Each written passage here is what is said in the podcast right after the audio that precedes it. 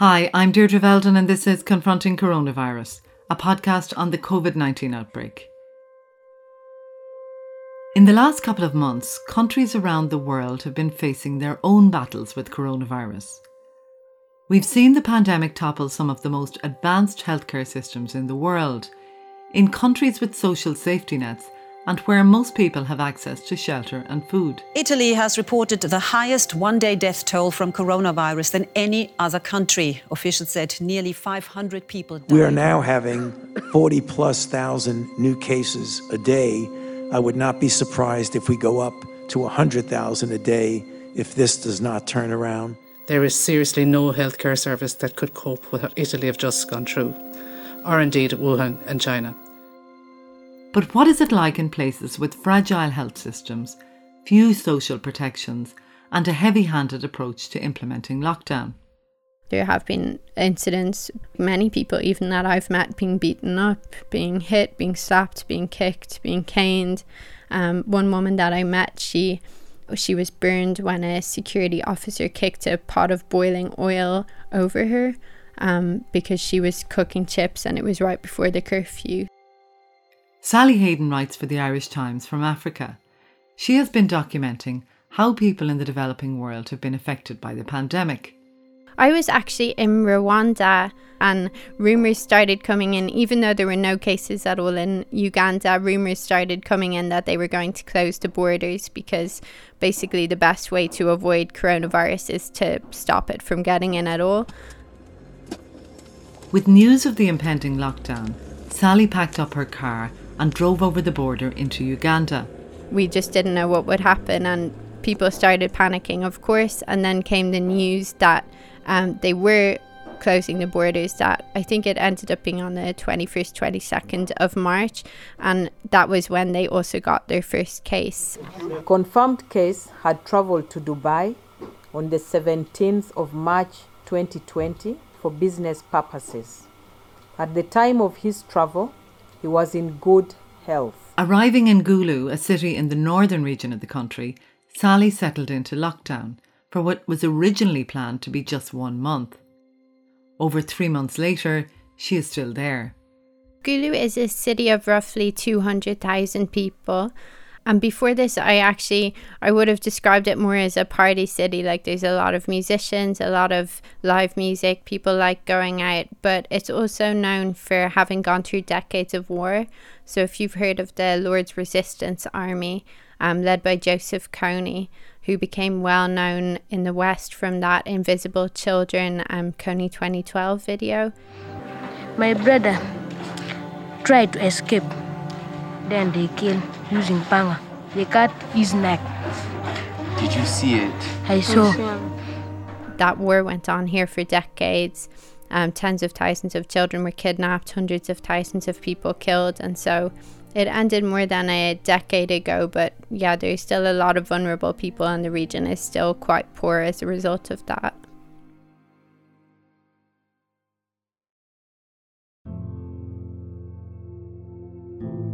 Sally, as you say, the borders closed in mid March. What have the conditions of lockdown been like since? So initially it was pretty much the same as everywhere like schools were closed, mass gatherings closed, there was a ban on people going to church, to mosque, and I think kind of more uniquely they had a total transport ban, so we had a ban on private and public transport and that had some negative uh, ramifications as well in that there wasn't a provision for emergency healthcare. So people did die initially as a result of not being able to get to hospital, either sick children or pregnant women as well. But now things have eased a bit. The shops and things like businesses that were deemed unessential have been allowed to open again, a lot of them. So people are going back to work, and some of the transport has started up again with social distancing measures in place. But we still have a very low number of cases. So I think the, you know, what they were trying to do was just keep it out completely. But now it's definitely here, but there aren't that many cases. In Uganda, there have been around 800 cases so far and no deaths. That does seem like a small number. What kind of testing is going on, and what's the belief amongst people about how prevalent it is? So, there are between 1,000 and 3,000 tests happening a day as far as I know. And most of those, or a lot of those, are truck drivers at the border. So the only people still allowed to enter Uganda are truck drivers um, carrying cargo, and they all get tested at the border. So Uganda's figure, like you said, like the number of cases is low, but the surrounding countries, it's been going up quite quickly, like Tanzania, South Sudan, Kenya, and so that's really where the cases have been coming from. There's a, believed to be like a small amount of community transmission, but not a lot. And I think there are two towns that have been identified as hotspots.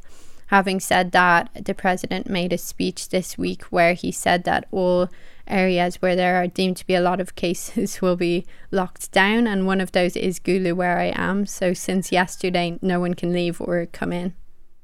And despite the fact that there have been no deaths from the virus itself, there have been other deaths and accusations of police brutality, with at least seven people said to have been killed by authorities during lockdown. Yeah, and another person was killed this week actually. So so there's a curfew between 7 p.m. 7 a.m. and both the military and the police go out to enforce that and they're pretty much well known for at least some of them like inflicting brutality on people when they're enforcing those rules. There have been incidents both both of people being killed, but also like many people, even that I've met, being beaten up, being hit, being slapped, being kicked, being caned. Um, one woman that I met, she had she was burned when a security officer kicked a pot of boiling oil over her um, because she was cooking chips and it was right before the curfew. So, yeah, there's been a lot of suffering through that. Back in April, President Museveni ordered a stop to the violence after images of tortured women were circulated online. And these pictures showed the women covered in mud, bandaged and bruised with injuries they sustained for violating the curfew by one hour. Has this order by Museveni helped put a stop to the violence? I would say no because I went out with the police and the military right after, um, and even while I was there and I was with the public relations head, they basically were just driving around looking for people who were still out on the streets. So, running after them, scaring them, threatening to cane them, and then right at the end, uh, one of the soldiers did kick a guy in the head, and at that point, I think the public relations person was like, "Oh, it's time to drop you home, Sally." So that was like like you said the day after the president said that nobody should be should be beaten and so for me i mean to see it in person was still really awful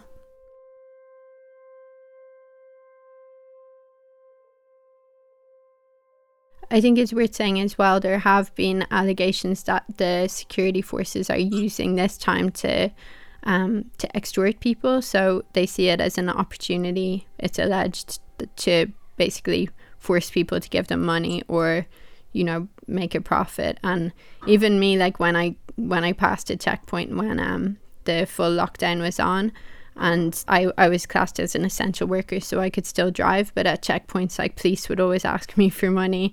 And I believe they're quite badly paid so um you know even they'd be like we're hungry we've been here all day please just give us something. It's a bit of a complex situation because you know, it doesn't justify anything that they're doing, but I guess they're also maybe being mistreated.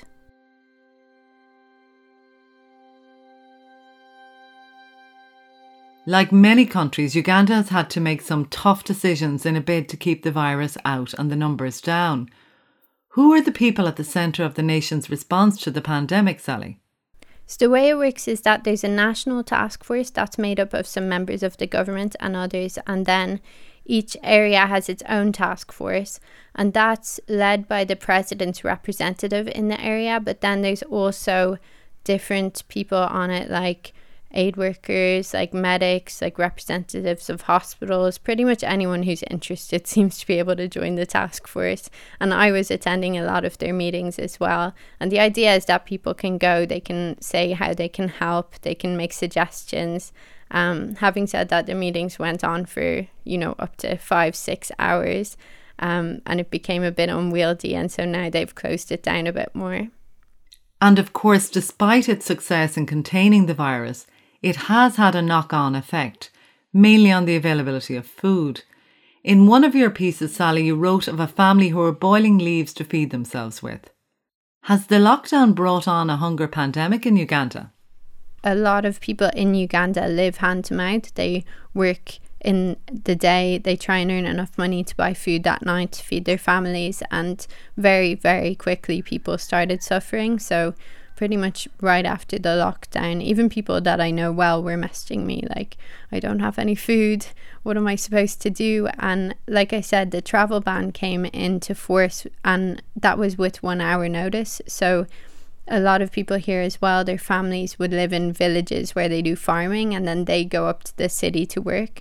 And so they didn't have the chance to return to the villages where there'll be food growing. So they got trapped in a city where they're not able to work anymore. And so that was really a massive problem as as happens in Uganda definitely. Um you know the political kind of mixes with the the policy and the there are elections scheduled for January um 2021 and the president said that no opposition politicians are allowed to distribute food because they could be gathering crowds so they could be arrested on attempted murder but critics say that he's trying to stop people from campaigning or garnering goodwill and that's actually extended to pretty much everybody else. So food distributions right now are illegal unless you go through the government Sally, you've been out speaking with locals in Gulu throughout this time, from street children to those who have lost their income overnight. What sense are you getting from the people there about how they're surviving day to day under these circumstances? I mean, some people will always be okay because they have the capacity to transition. So, like, for example, people who were selling cooking utensils before coronavirus are now selling, um, you know, water dispensers or soap or different goods that are more relevant that cl- are classed as essential. Um, even children, I've seen them out selling masks. One boy I met, his mother is a tailor, so she can't work, but she's instead making masks and sending her son out to sell them on the street. You see, for me, my father left me when I was 11 years old, and I'm remaining with my mother. Almost all the money I'm taking to her for food. The people who are struggling are like the elderly, um, people with HIV, because you need to eat regularly to be able to take your ARVs, your medication, um, orphans, you know, people who are disabled. There are a lot of disabled people in Gulu because of the war. Like there are a lot of injuries, um, people with mental health problems. Basically, everybody who was vulnerable before, they're now much more vulnerable.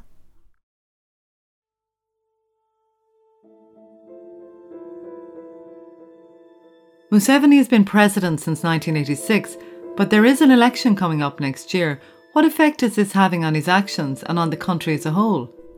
I think that's the big question now because we're moving into the phase where people are starting to question like how much of this is due to coronavirus and how much is due to the upcoming election. So Museveni has said that he's banning campaign rallies, which seems to make sense because it means that crowds can't gather, but it also means that the only way to campaign is through the media, which is what he's saying. So either radio, TV, or social media. Most people here have radios, and most of the stations are owned by the ruling party. So that gives him a clear advantage. He also brought in a social media tax um, a few years ago, which I also wrote about for the Irish Times at the time. And that means that a lot of people now can't afford social media because every day you have to pay a tax to access it. And so, again, if they can't access it, that gives him an advantage. Museveni does not give a damn about you Ugandans. People want a real election, okay? If Museveni cared for the people of Uganda, they would have food. he has two main competitors. One of them is Bobby Wine, so he's a pop star, essentially about half my 70s age, and he's very, very popular. Um, and he actually wrote a coronavirus song. The bad news is that everyone is a potential victim. But the good news is that everyone is a potential solution. The way that he campaigns is by going around the country meeting people, and he's now said that he's not going to respect this order not to campaign. Do you think he has a realistic prospect in the election? No, I mean I don't. I haven't met anyone who, apart from him, who I have met. Um, he says he's gonna win, but I haven't met anyone else who thinks he will, and that's not because he's not popular. It's more to do with the way, like I said, the way that everything is controlled, and people are worried about vote rigging. People are worried about pressure being put on um, people to vote for the NRM, the ruling party, and just how things are going to develop. And and we also don't we don't even know will he be able to be on the ballot. I mean a lot of legal um, cases have been taken out against him. He's been arrested multiple times. He's pretty much always getting in trouble. And so we don't know if he'll even make it to, to january.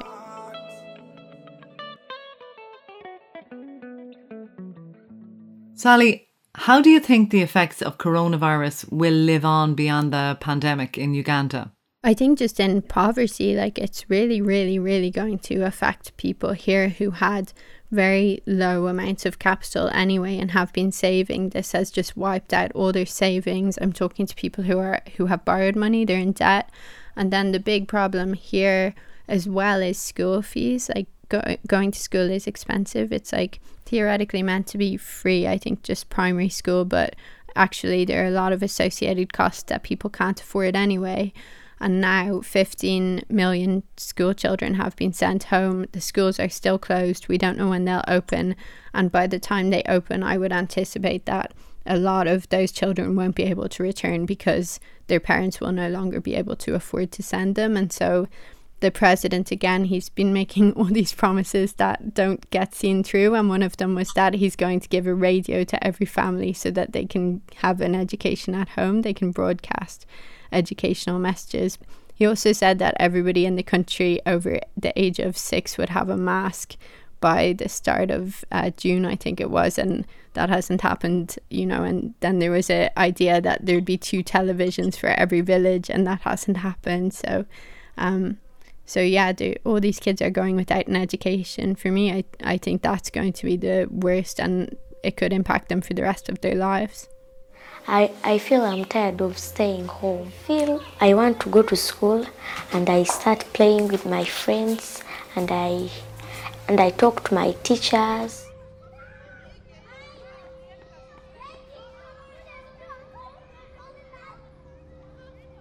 You've spent most of your time travelling around the various countries in Africa.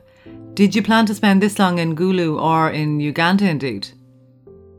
No, um, no, I hadn't. But yeah, I got trapped here by the lockdown like everybody else. But it's not a terrible place to be. I mean, I know there are so many problems, of course, um, but like people are lovely here. It's it's a country that people here have put up with a lot. Like they've been through a lot already, and so I guess this is just another thing. And so I know it's hard to convey it in reports, but like there's been a lot of humor throughout this crisis. The borders are closed indefinitely. I have no idea when I can leave. Like now, I'm wondering whether they'll be closed until the election, which is January. So a bit longer than you had planned to stay. Yeah, I was meant to be back for a wedding actually in May, but yeah, the wedding's also been moved, so. Sally, thanks very much.